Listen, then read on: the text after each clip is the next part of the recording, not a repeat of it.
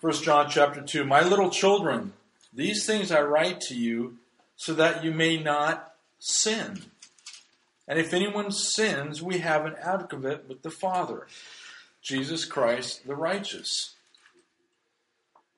And he himself is the propitiation for our sins, and not for ours only, but also for the whole world. Now, by this we know that we know him if we keep his commandments.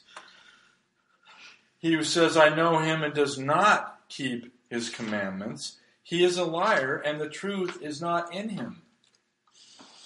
But whoever keeps his word, verse 5, truly the love of God is perfected in him. By this we know that we are in him. Now I'll stop on the first five, five verses. My little children, back in verse 1, these things I write to you so that you may not sin. If anyone sins, we have an advocate with the Father, Jesus Christ the righteous. Before we get into this, sin is what's wrong with the world. Sin is what sends people to hell. And people say, well, wait a minute, that can't be right. Wait a minute, we can't understand how right that is unless we see a righteous, holy God. Because of this sin, my Savior suffered horribly. As one writer rightly put it, writing to children, God hates sin so much, nails were driven through the body of the Lord Jesus Christ. God hates sin so much that he sent his son to suffer the horrible penalty that sin espoused, which is separation and death. One who lived in fellowship with the Father in the glories of heaven from all eternity past, pierced time, came down to a sin soaked world, saw the ugliness of it, touched it, yet not being defiled by it himself, and yet in pure, sinless perfection went to the cross and had the sins of the world heaped upon him and suffer the consequences of that. People say if God is a God of love, how can he send people to hell? God sends nobody to hell. People choose to go there. God has done everything to keep people from going there. God is love. Because he desires you for himself. I don't care who you are black, white, green, I don't care what you've done. I have had people say to me, You don't know what I've done. God doesn't, you know, you don't know what the kind of sinner I've been. It doesn't it doesn't matter. Where sin abounds, grace much more abounds. I don't care who you are. You have done nothing bad enough that the blood of Jesus Christ can cleanse you from all sin. Because that's what's wrong in the world. That's why people will go to hell. Not because God has chose somebody to go to hell because he doesn't like your hair color or you don't quite match up to what he think you ought to be. None of us match up to what, what we should be. Jesus Christ is God's perfection. Jesus Christ is God's measuring line. Thank God that we are in him so that when Christ pleads to the Father, the Father sees us in Christ. My little children, these things I write to you so that you may not sin. Now he is not talking about a continuation of sin. We will get that at first in, in the third chapter and see what, you know, that we may know how we are. We may know that we're in him. We may know that we have eternal life by what he writes. But here he's talking about individual sins, that we may not sin. We know we're going to sin. Because back in verse 1, or excuse me, chapter 1, verse 8, if we say we have no sin, we deceive ourselves. We still have a sinful nature within us. We still live in a, in a world that's soaked with sin, but now we have something different. Now the born again one has the Spirit of God living right within him, and we have one that's pleading our case. You realize that? You have one that's constantly pleading your case. It's called an advocate or as we would say today, an attorney. but our attorney has has settled the legal issue. He settled the relationship issue.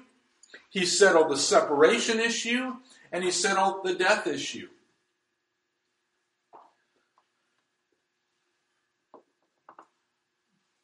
I have told you in, in the previous chapter, he says, or in the previous discord, that we've seen this one that is from the beginning. We've seen this one that is eternal. We've looked upon him.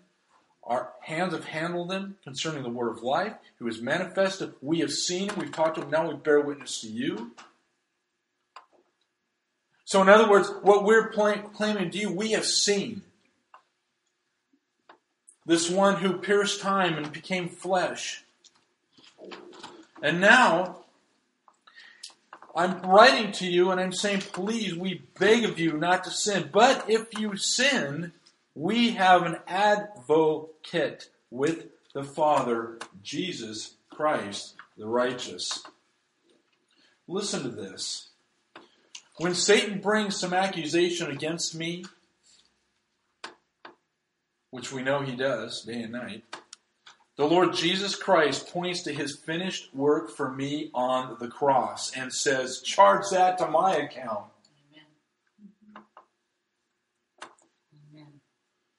Or if we look at this word advocate more closely, it's the word comforter that's found in John 14, 16.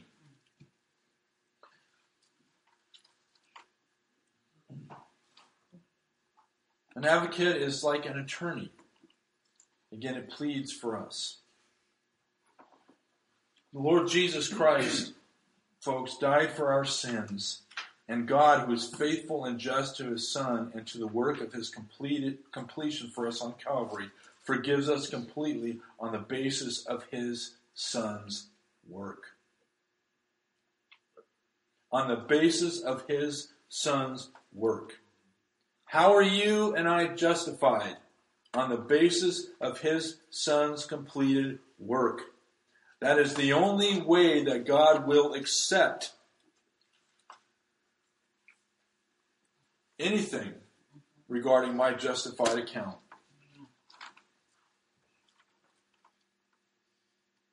So let me say that again. When Satan brings an accusation against you, the Lord Jesus Christ points to his finished work for you on the cross. And in fact, he says to him, Charge that to my account. see my hands, see my feet. It is I myself. I'm the one that came down to be a sacrifice for sin. And now, Christian, I am your advocate with the Father, Jesus Christ, the righteous, or the righteous one. He is our righteousness. He is our standing. You are completely justified in Him. He Himself, verse 2, is the propitiation for our sins, and not for ours only, but also for the whole world. He Himself is the propitiation what does that mean? Jesus Christ paid the price for all of your sins by the sacrifice of himself. All of it. Past, present, and future. You are justified in the sight of God because of Christ. Because of him suffering and paying for your sins. That is the sacrifice that pleased the Father. This is the sacrifice that the Father has sent into the world to save you and I, and was His Son, the Lamb of God who takes away the sin of the world. That sacrifice has been laid. That sacrifice died. That sacrifice rose again, and that sacrifice is in heaven for you. That's how we are justified. Period. Done.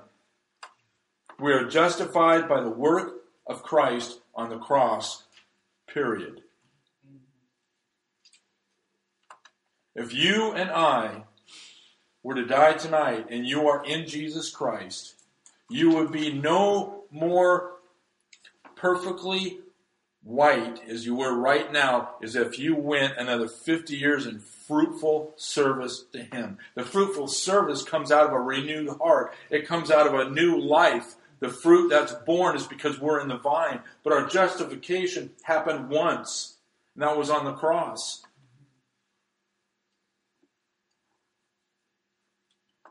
I can't boast. I read this before a couple years ago, but I, I, found it again in my notes. I had to put it in here. This is this is excellent. Regarding this whole world, about in chapter or excuse me, in verse two, not only for us but the whole world. Listen to what William MacDonald says. I think this was great. he says it is interesting that the superscription on the cross was written in Hebrew the language of God's chosen people, and in Greek and Latin, the principal languages of the then known world. It was thus proclaimed to all the world that Jesus Christ is the sufficient Savior for all men everywhere. And God displayed it. He even had a wicked man say, What I've written, I've written, when they asked him to take it down. You cannot erase God's work. God finished it. God did everything to keep men from going to a doomful perdition. Men choose to go there because they do not accept the fact that Christ made the way to God, no strings attached. You are not on probation. It's Christ or judgment. He himself is that propitiation. That's what that word means a pleasing sacrifice, the sacrifice that saves, the sacrifice and the only sacrifice that deals with sin completely. Completely. I am not having the, the horror hanging over my head that God might have dealt with my sins in the past, but I'm going to have to give an account the ones that I'm going to do tomorrow. God will deal with your sins tomorrow as a family issue. He will deal with it as your father. He will not deal with it as you going off to a crisis eternity of doom because the sentence of his righteous judgment has been executed. He himself was the propitiation for our sins. We are justified. Wow. And not only for us, but, but the whole world. Christ shed his blood that the world that whoever would turn to God, whosoever will, let him come and take the water of life freely, the Bible says. In fact, that's the last message of the Bible. People say, well, let me, you know, you look at Genesis. Man started out happy and content in the garden, ended up in a coffin. But yet the Bible says that man was, was created in the image of God. He was content in the garden, and through the thread of redemption, the consummation of Jesus Christ on the cross as the satisfying sacrifice, man ends in the end of the completed word that whosoever will, let him come. Because that way has been open. How then should we live, right?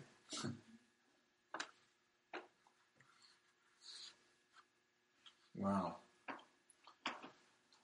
you know, before we go on, uh, in this net, in these verses that are that are are coming up in these next uh, few chapters too, you know, I love the Bible because God shows us how we can know that we're saved. God shows us how we know that we are in Him. There's no guesswork. You know, wow, man, you know, it's like that guy that I talked about. I, I told you about the Calvinist Carl. Remember? At the end of talking to him for a week, you know, he thought he admit, I don't, I got to admit, I don't know whether I'm one of the elect. Because in Calvinism, you got to be one of the elect, or you are doomed. So all the learning in the world, these, uh, these fallacies, they leave you an unknowing, an unknowing. I don't know. I don't know. Remember, we talked about the word "know" in positive sense occurs uh, about thirty to thirty-seven times in First John. Can you believe that? the knowing. God wants you to know beyond a certain shadow of a doubt. He wants you to know that you are saved. He wants you to know that you're in Him. He wants you to know that He wants to be intimate with you. He wants you to know. Listen to some of these. The word love is found about 50 times in 1 John. 50 times in this letter alone. The word truth is found about 10 times. The word life is found around 15 times. And by the way, the word Antichrist occurs about five times in John's epistle, which we, we read about the word Antichrist, the first that we read in, in scriptures. And that is strictly as a warning to his, his beloved ones. You know? Which one of us have, has ever had kids that they go out in the world that we don't, sometime or another, end up giving them warnings? Don't do this, don't do this, watch this, don't do that. Oh, this guy wants to buy you a car. Do, do this, do that. You know, you're constantly warning, you're constantly admonishing them to be careful. You know, is it no less than a God of love would would uh, would would tell us? People say, well, if you you know, the spirit of Antichrist is here. You know, paving the way for the ultimate Antichrist that will come at the, at the end of time. But he wants us to know that that watch out for that spirit and so forth. But I thought that was interesting love, truth, and life are found many times in this epistle. Look at verse 3. By this we know. By this we know that we know him. If you have a pencil and you take notes, underline some of these words. By this we know. You know, the famous one, let me just preface this study this morning, the famous one that I always, that I love, and I hope we all know by heart, is 1 John 5.13. And this comes at the end of his epistle. And it simply says, These things I have written to you who believe in the name of the Son of God, that you may hope that you have eternal life. I love it. With I always said because I, I the first time I ever said that, I mean, I looked at Barb, and man, she's like, uh-uh, I don't think so. And I love it because many people believe that. Many people believe that this verse says, These things I've written you that believe in the name of the Son of God that you may hope that you have eternal life. No, it's that you may know that you have eternal life. God is, He is so loving. You know, again, relationship. God wants to be worshiped through relationship. I would be a cruel father if any of my kids, I wanted them to hang. Do I really love them? Mm-hmm. I don't know. You know, what do you think? Well, he seems to love me today, but tomorrow, wow, he's sure harsh on me. I want them to know that I love them. Amen. That's what God, in confidence, wants us to know. Not only our position, what Jesus Christ has done, who we are in Him, but He wants us to know that He loves us, that He's our Father, and that we can stretch ourselves out on Him without worrying of being dumped or being left behind or what have you. So back in 1 John 1 3, this, by this we know that we know him, if we keep his commandments. Well, it's commandments. Well, we know that, that we're not binding on keeping the Ten Commandments. You know, those right now, for us as a Christian, are definitely an understanding of how to please our Father. But we also know that because we have the love of Christ, those commandments are not binding on us anymore. They were bought and paid for by the blood of Christ. Now, when we look at the Ten Commandments, we see them as how we can please our loving Father. Commandments here, if we look in the vernacular of, of not only language of the Bible itself, the New Testament, means basically the Word of God. We keep His saying, we keep His promises, we keep what He asks us to do. We keep that word that He asks us to do. We know Him if we keep his commandments, if we do his word, if we're if if when we are, are our life consists of I want to walk with Christ, I want to please him, and I want to do what's in his word. We know that we know him. There are some people that profess Christ and they don't care about the word. they really don't care. They go on living their life. Well, I'm not we're not here to judge. We're here talking about the individual Christian. I want to know. You know? Do I love his commandments? Do I love his word? Oh, yeah. Do I want to keep his word? Oh, yeah. God says that, you know, this, son, by this, I want you to know that you know me. See, I'm not lit. God is dealing with me on an altogether different plane now. He is dealing with me in His Son. He is dealing with me as a born one.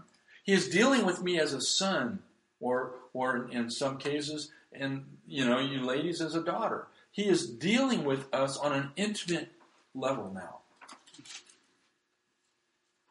I don't have to know that, that God loves me and that I know Him and so forth because God does some specific thing for me.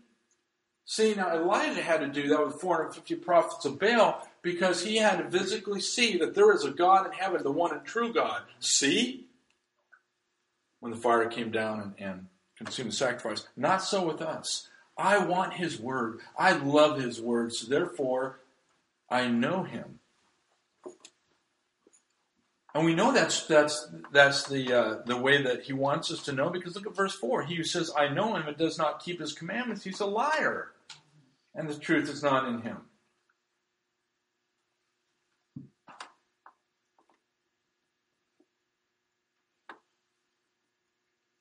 We know that in, easily in life. If anyone says that they love somebody, it's going to be evident by the way that they treat them a wife or a husband that say that they love each other and yet treat each other shamefully and have no disregard of each other, you have to really question it, wouldn't you? I would. Oh, yeah, I know him. Sure. Are you saved? Sure. Sure. I say I'll go to church. But he doesn't do the things that say. Jesus said, Why do you call me Lord, Lord, and don't do the things that I say? So verse 3 says, I, I can know him. And I know I know him because I keep his word and I love his word. And the word is the most important thing to me because I know in keeping my word, that's how I will keep my relationships together with him, or excuse me, with other people, and keep my fellowship with him unbroken. You know, people say, well, you know, uh, you can't tell me whether I love my wife or not. No, but you know what? Your wife can tell you.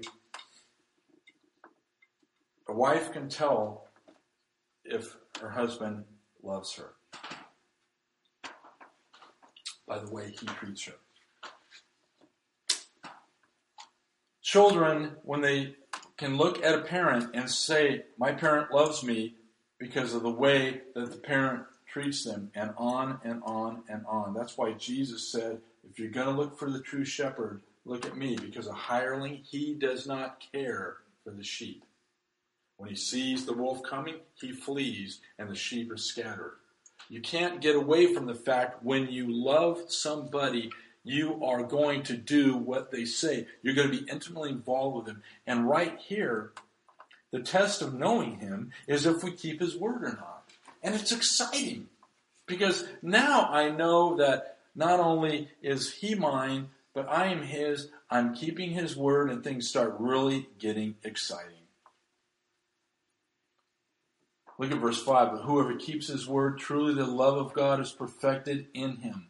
So wait, wait a minute. We see now. Let's let's. A lot of times the Scripture will interpret itself. Remember, I said that the commandments usually mean His word now because we are not binding under the Ten Commandments. That was law, but now we're under grace. So we, we read in verses 3 and 4 His commandments, His commandments. And then we hear in verse 5, we talk about who keeps his word. Truly, the love of God is perfected in him. By this we know that we are in him. There's that word know again.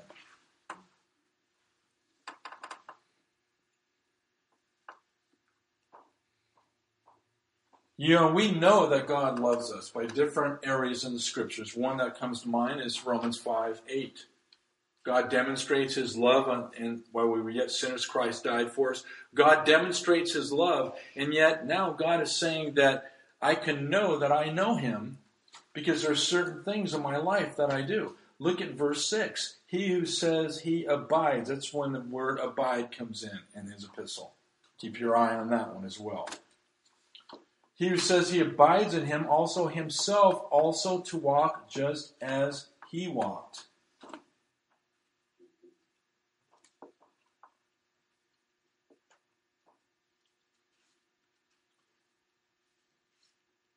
Walk as he walked. Wow. That is absolutely impossible without the indwelling Christ. We cannot live the Christian life without having Christ living his life through us. We see that in Galatians 2:20 and elsewhere. I've been crucified with Christ. It's no longer I who live, but Christ who lives in me. But the life I live in the flesh, I live by faith in that living, abiding Christ who gave himself for me. You know, Jesus said,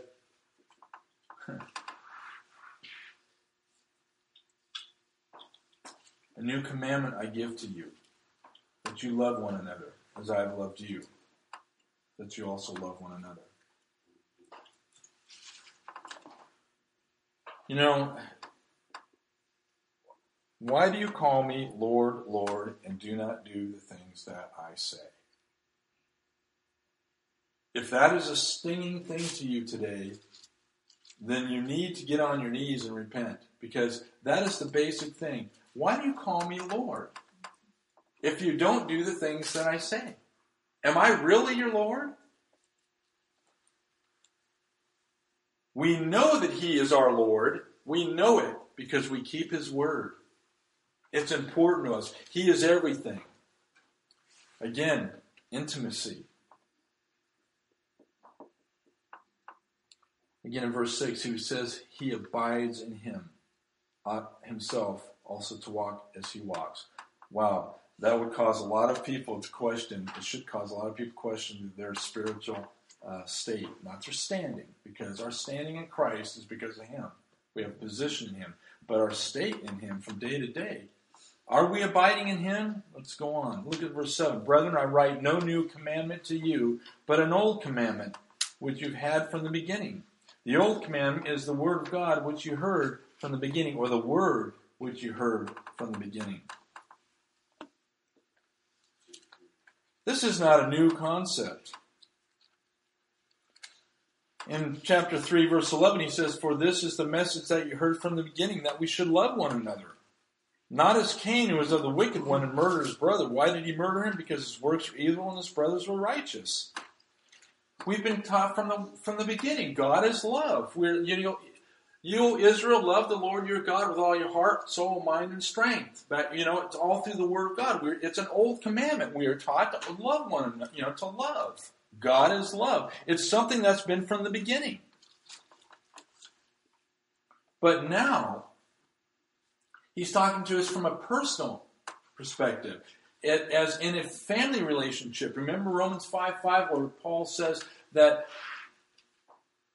God shed his love abroad in our heart through the Holy Spirit. And now it's a personal issue. It's, it's, we've not only been taught and we've seen God all through the years, all through the hundreds and hundreds of thousands of years that God is love, and yet now it goes to a, a personal uh, application. So again, in verse 7, brethren, I write no new commandment to you. I'm not writing something new to you but an old commandment which you've had from the beginning. The old commandment is the word which you heard from the beginning. Verse 8, and again, a new commandment I write to you. See, is he, is he contradicting himself? No. What he is saying is there is a new relationship now.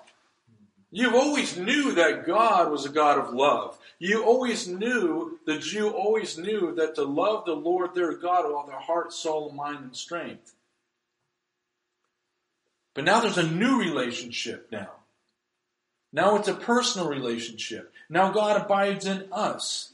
And we are taught to, to walk in a way of love and obedience to Him. A new commandment I write to you. That thing is true in Him. That's a, that's a wonderful understanding in all epistles. In Him. In Him. In Him. You can't get away from it.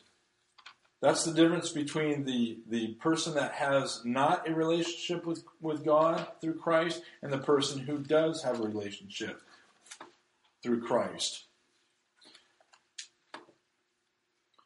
Paul writes in Colossians, just to under, get this understanding of in him. For in him dwells all the fullness of the Godhead bodily, and you are complete in him, who is the head over all principality and power. In him you were circumcised with a circumcision made without hands, buried with him in baptism, in which you were also raised with him through faith in the working of God. And you being dead in your trespasses and sin and the uncircumcision of your flesh, he has made alive together with him. That's just in Colossians chapter 2. But I use that as an example as we see through the New Testament, through this new relationship that we've always knew God was, was a God of love, but now it's a new relationship. Now we're doing the things that he said. We have the love of God poured out within our hearts. We're admonished to, to confess our sin immediately. We're, we're acknowledged to do these things so that we would have a personal, intimate relationship with the one that desires it more than you do. and I desire it. I don't know about you, but I want that intimate relationship. But he desires it more than I can imagine. Remember,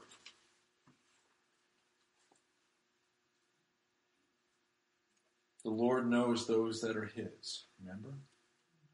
He is mine, but I am His. I love my Lord Jesus, and it, and it fails to compare with the fact that He loves me. he loves me. He loves you tremendously. So now he says in verse 8, he's almost springs out. He says, Now I'm telling you a new commandment I write to you, which thing is true in him.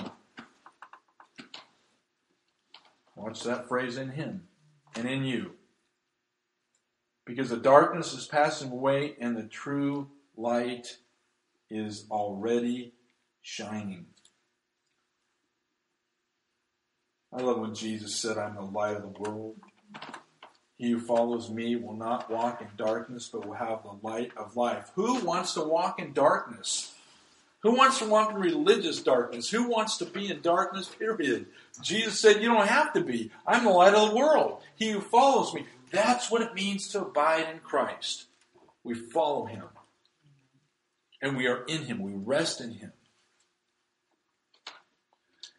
Verse 9 says, He who says he is in the light and hates his brothers in the darkness until now. It is so it is so logical. He'll say in the next chapter, in chapter 3, verse 10, In this the children of God and the children of the devil are manifest. You want to see the difference? Let me tell you the difference right now. He doesn't say, well, the children of the devil have just a slightly different version of the Bible they read from, and oh, the children of the devil have slightly different. No, he says this Whosoever does not practice righteousness is not of God, nor is he who does not love his brother. There is a distinction here now. You can't give what you don't have. You can't love the way God loves if you don't have the love of God in you. But now that we do through a personal relationship, we love God because He first loved us, and now we have a relationship with Him that is bringing over to other people's benefit. I love that verse 9. He who says he's in the light and hates his brothers in darkness until now. I don't want hypocrisy. I don't want people saying, I have something and they don't. God is not going to leave you in the dark as to, to the reality of Him. Because you know what? He's the judge, not me. I want to know that I know Him. And there's tangible things. I know that I know Him because I keep His word. You know, the devil will say, Wow, you sinned again. You know? Gee, if, if, if, if you were my disciple, you would be done with. I want to know that I know him. Look verse 10. He who loves his brother abides in the light, and there is no cause for stumbling in him. Doesn't say that he won't stumble, but there is no cause for it. Love covers a multitude of sins. That is freeing. Love is freeing. And that's what Jesus came to do. If the Son sets you free, you will be free indeed. It is freeing. Love. You know, I'll tell you, we have we have a plate on our uh, well, it used to be on our mantle on the uh, in our living room. I don't quite know where it is now, but nonetheless, we have a few places, and we have 1 Corinthians 13 on it. And once in a while, I look at that thing. Have you ever really taken a good look at 1 Corinthians 13? Seriously. Wow.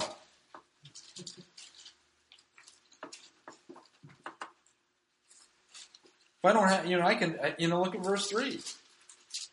If you're there, First Corinthians, I'll just, I'll just rip them off real quick, or lay them, lay them before you.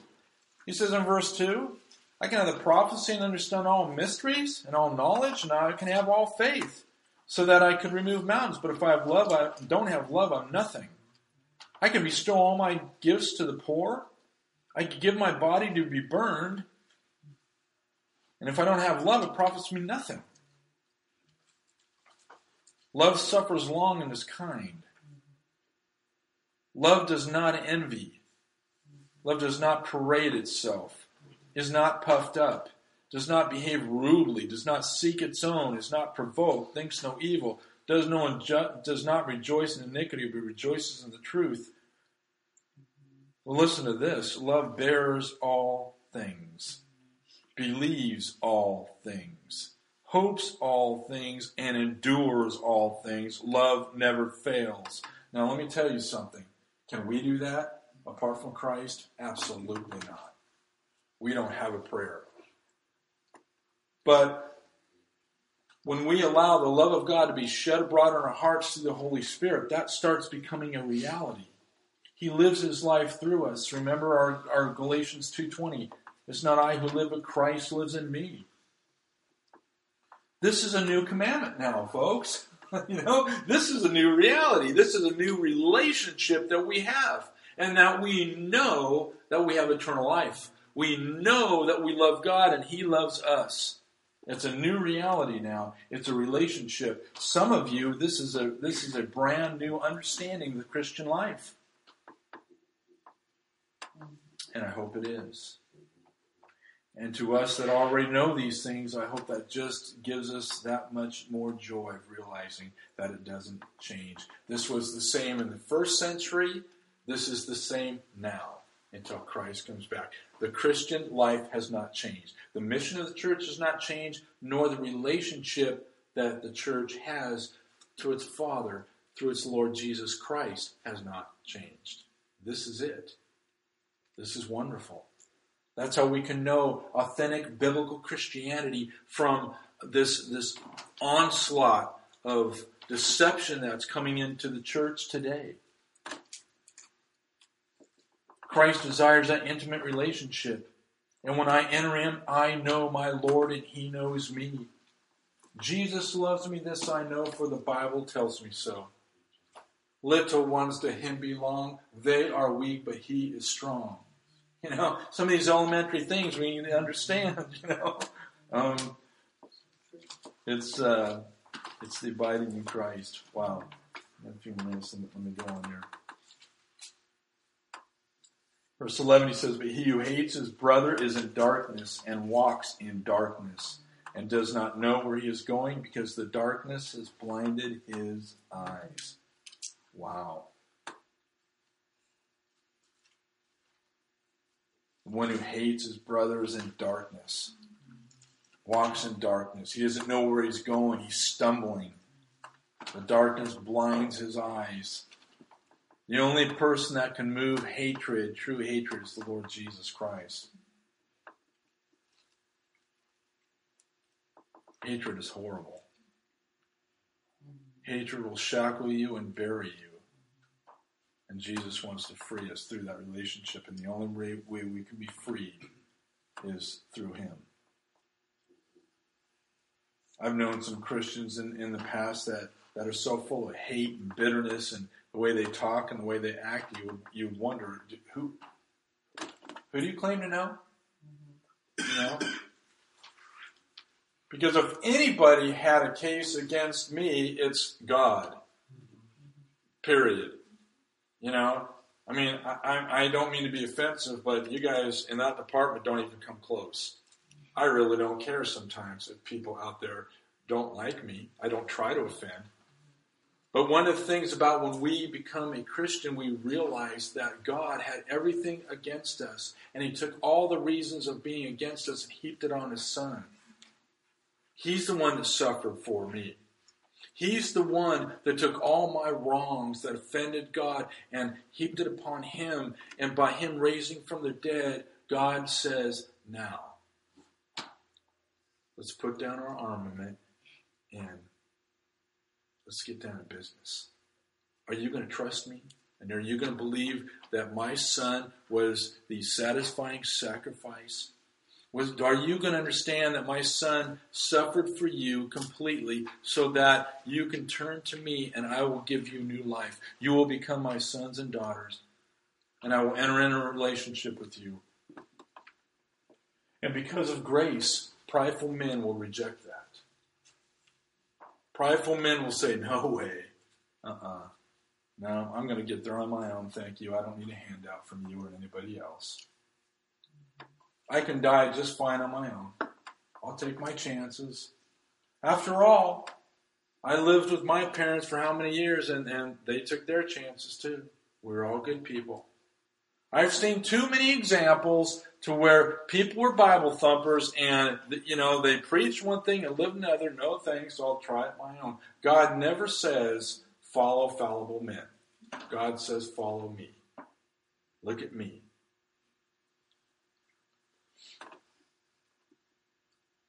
But the one who hates and the one who doesn't understand, he's in the dark. He can't see. He's stumbling around.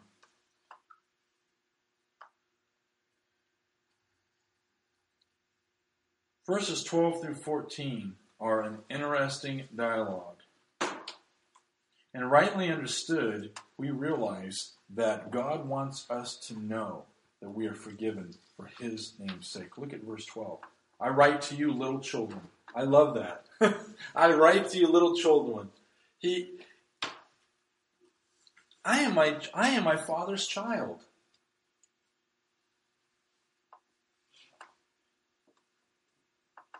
Because your sins are forgiven for his name's sake.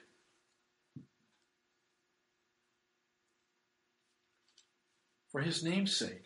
I write to you, fathers, because you have known him who is from the beginning. I write to you, young men, because you have overcome the wicked one. I write to you, little children, because you have known the Father. Verse 14 I have written to you, fathers, because you have known him who is from the beginning. I have written to you, young men, because you are strong, and the word of God abides in you. There's that word again. Keep that word abide in the forefront of your mind because that's what we're going to be looking at for the next two chapters. Abide, abide, abide. And you have overcome the wicked one. Fathers, young men, little children.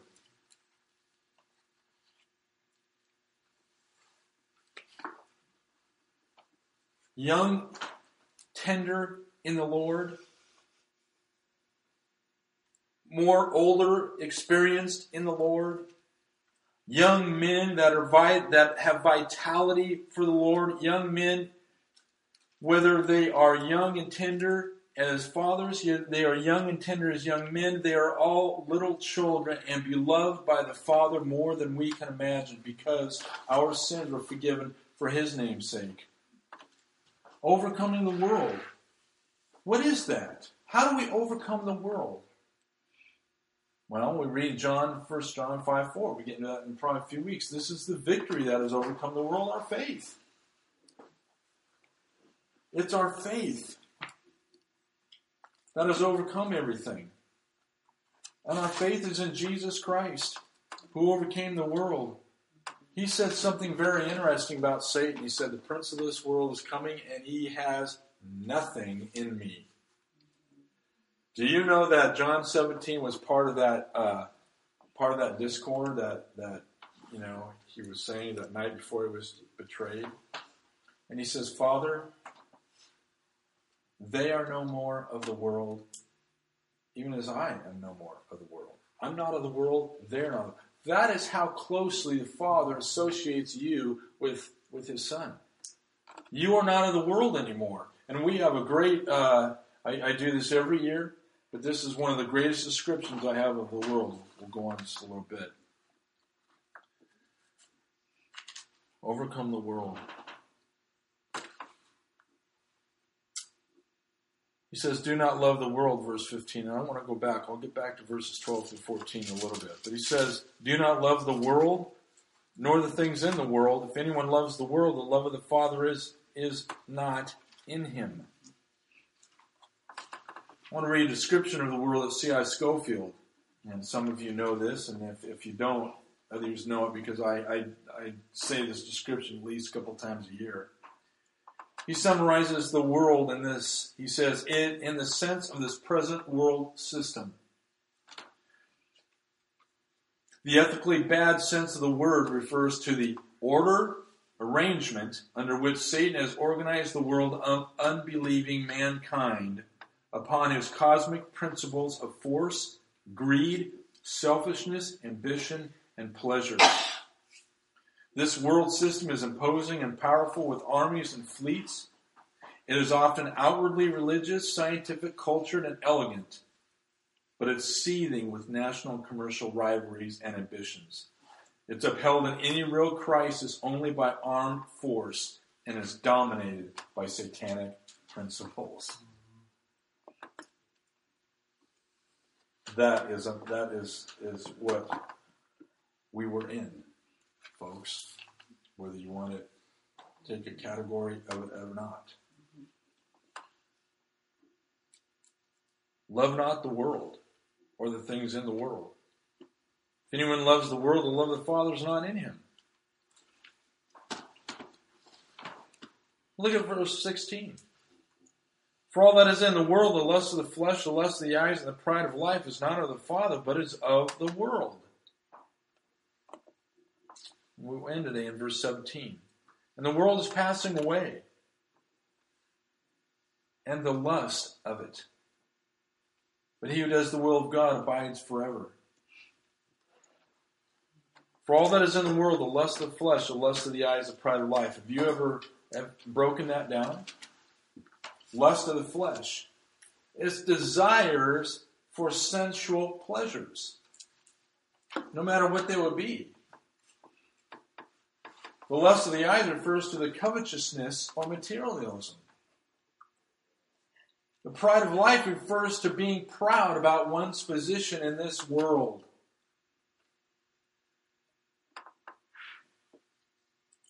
It's a world that is devoid of God. They don't desire the lust of flesh, doesn't desire to be brought under control of Christ. All they desire is to feed the flesh. That is basically humanism. Anton LaVey wrote in his in his uh, one of his writings. He was the, the he was a Satanist, typically saying that if that you have bodily appetites, it's your duty to feed them. It's humanism, lust of the flesh, lust of the eyes, covetousness. The Bible is constantly warning men: don't covet your neighbor's house, don't covet your neighbor's wife, don't covet your neighbor's you know mule, don't covet your neighbor's anything. Don't covet. Covet is desiring something that God has not given us. It's desiring something that is not ours. It is the base form of lust if you really want to look at it. You lust for something and you cannot have. Isn't what the Bible says? So you fight war. The pride of life refers to the being proud about who we are, being proud about, about accomplishing what you can do, being proud of all the toys that you have. The guy in Luke 12 was proud that he had all these nice buildings and, and, and all this crops, and he, he was proud even further from the fact that he even thought that I know how to deal with my problem. I'll build bigger ones. Build bigger barns and store my crops, and then I'm so proud, I'm going to kick back and I'm going to go, you know what, I've worked so hard, I'm just going to take my life at ease. With no thought of his eternal well being. So you have the lust of the flesh, the lust of the eyes, and the pride of life. And the Bible says it's not of the Father, but it's of the world. It's like that old song when we have a true biblical relationship with Christ, it's the things of this world grow stained, strangely dim in the light of His glory and grace. The more and more we are conformed to Him and walk with Him, the world just seems to peel off, you know? And sometimes God allows people to go a certain time in life before God causes them to come to their senses, or allows them to come to their senses, I should say. Uh, that's exactly, let me share something a little bit intimate with me. I, I don't know if I've shared this before, but that's what exactly what happened to my grandfather. My grandfather fit these categories. I mean, I, we all do, but I mean to a T to me. He was he was a man who uh, accomplished great things. I am very very glad I had an opportunity to know him. He was an ambitious young man. He always accelerated in his studies in school. He was accepted magna cum laude into Caltech, which at that time was a very prestigious learning institution. He went over, he got from Elsinore, California on the west coast, he got to, uh, to I believe it was New York, found a way on the Olympic team to get over to Paris, France, enter the 1924 Paris Olympics, won a silver medal, missed winning the gold by an inch, got back was the hero of the hometown. Finished his studies at Caltech, earned himself an engineering degree. He was making a triple digit figure in the 1960s, which was unheard of and all this stuff. And he was a great guy to boot. But there was a problem. I look back now and I see he was incurably religious, like most of us are. Tried all the different things to satisfy what, what money and what the lust and the pride of life and everything else could not grab a hold of. You know, it just you just couldn't grab it. It was always out of your grasp. You know? 1984, after another serious stroke from his major ones years ago, landed him in the hospital. And we were talking to him, my sister and I, and and uh, and he asked what it is that had totally radically changed us and why we felt that we had the answer of life. And in the midst of being there, I really felt that the Lord had, had shared with me in Psalm 91, verse 15. He says, He shall call upon me, and I will answer him. I will be with him in trouble, and I will deliver him and honor him. With long life, I will satisfy him, and then I will show him my salvation. You see, he lived all this life doing all the things in life that, that, that is not of the Father. And he was he always had that something that he couldn't grasp on. Now, what he couldn't grasp on was that relationship, that forgiveness of sins, and that relationship with the God he searched for in so many different ways. And the fulfillment was always in Christ, which you could never find through the lust of the flesh, the lust of the eyes, and the boastful pride of life. I know that there are some that are listening to me now that are still that are reaching. They're grabbing. And there are some that are that are Christians but haven't realized the fact that their life is in Christ. You've been forgiven for not your sake. The Bible says you've been forgiven for his name's sake. That now you've become the justified one. Because you now you have the just being the justifier of the one who has faith in Jesus. We've been declared not guilty by the judge, and now the judge has taken us into his chambers as his own. Think about that. Wow. This world is passing away. It's passing away. And let me say this, we'll talk about this more. The Bible uses the word eternal life not for the dead, not for hell. That word eternal life is used exclusively for that quality of life with God, life indeed. Those that are in hell might have an eternal conscience and, and their, their life for eternity in torment, but they don't have the life of God. They don't have that quality of life that is God. You and I do. You and I have that quality of life that is God Himself. And that's what we are to rejoice about, to look at, to abide in, to walk in. to do all things that please Him because this world is passing away. I don't care how rich you are, how good looking you are, how good of a job you have. You can be that guy in the old beer commercial that, that he's just the debonair of life. And he says, Friends, if you're thirsty, drink so and so. And he's just the, the guy that has it all, right? He's got the women, he's got the mansions, he's got everything. The guy is the pinnacle of a human being. It is all passing away. There is no life.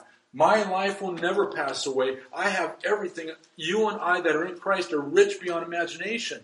We have eternal life, that quality of life that is God that will never, ever fade away or go away. My grandfather finally learned that uh, a little over a year before he died. God is so merciful. He was a proud man. God was long suffering and waited and waited and waited. Some of us need to realize that what we've experienced in life, if you want to be honest with yourself, does not satisfy. does not satisfy. You know, you can be 20 and that might not sting you as much, but maybe you can be 55 or 60 and still and look back. Does anything satisfy? Are you satisfied? from something that you did 20 years ago? Does life really satisfy? Because God desires an intimate relationship with you, and the love of the world is keeping you from that. Your sins are keeping you from that. Therefore, he says, Your sins are forgiven for his name's sake, back in verse 12.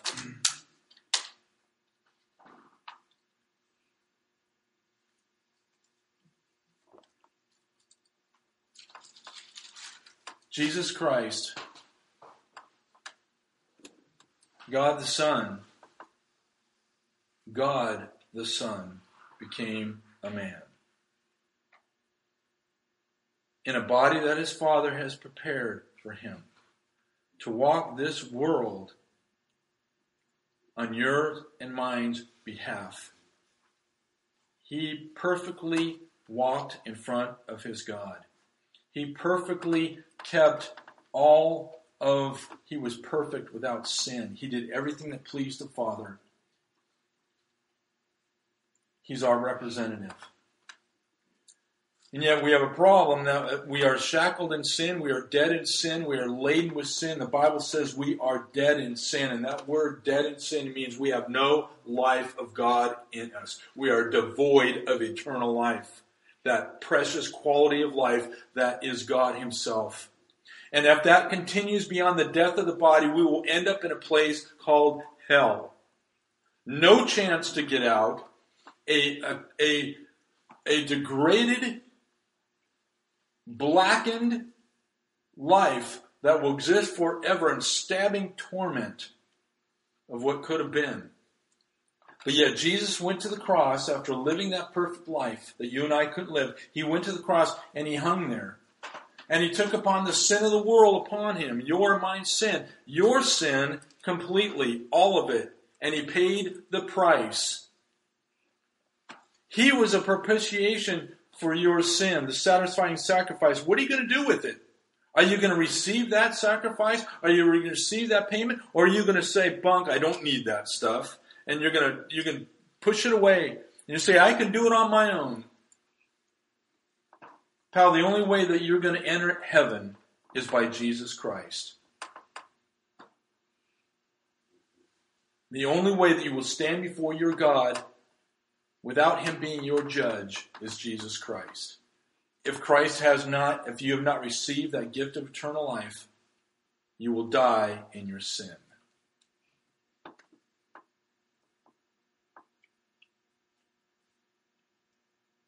If you are not in Christ, you're going to die in your sin. And Father, I just pray that those that are listening would realize that Christ came into the world to save sinners, of whom we are chief. We are the reason why Christ came into the world. We are the reason why Christ hung on a cross. We are the reason why he cried, My God, my God, why hast thou forsaken me?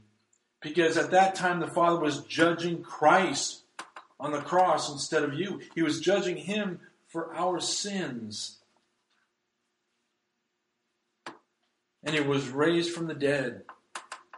In the body they nailed him on that piece of wood with, proving that not only he is God, but that the payment has been made. And that all who would freely come to him and receive him as their Savior, their Lord, they would be completely justified. And Lord, I thank you for the word this morning. Thank you for the time that we have here this morning. And I just pray that you would be glorified through not only your word, but through the changed lives and the way that we walk and the way that we treat not only each other, but the word of God, the way we treat the word of God, that we'd walk with you unto all pleasing. And Father, I just thank you for these things in Jesus' name. Amen.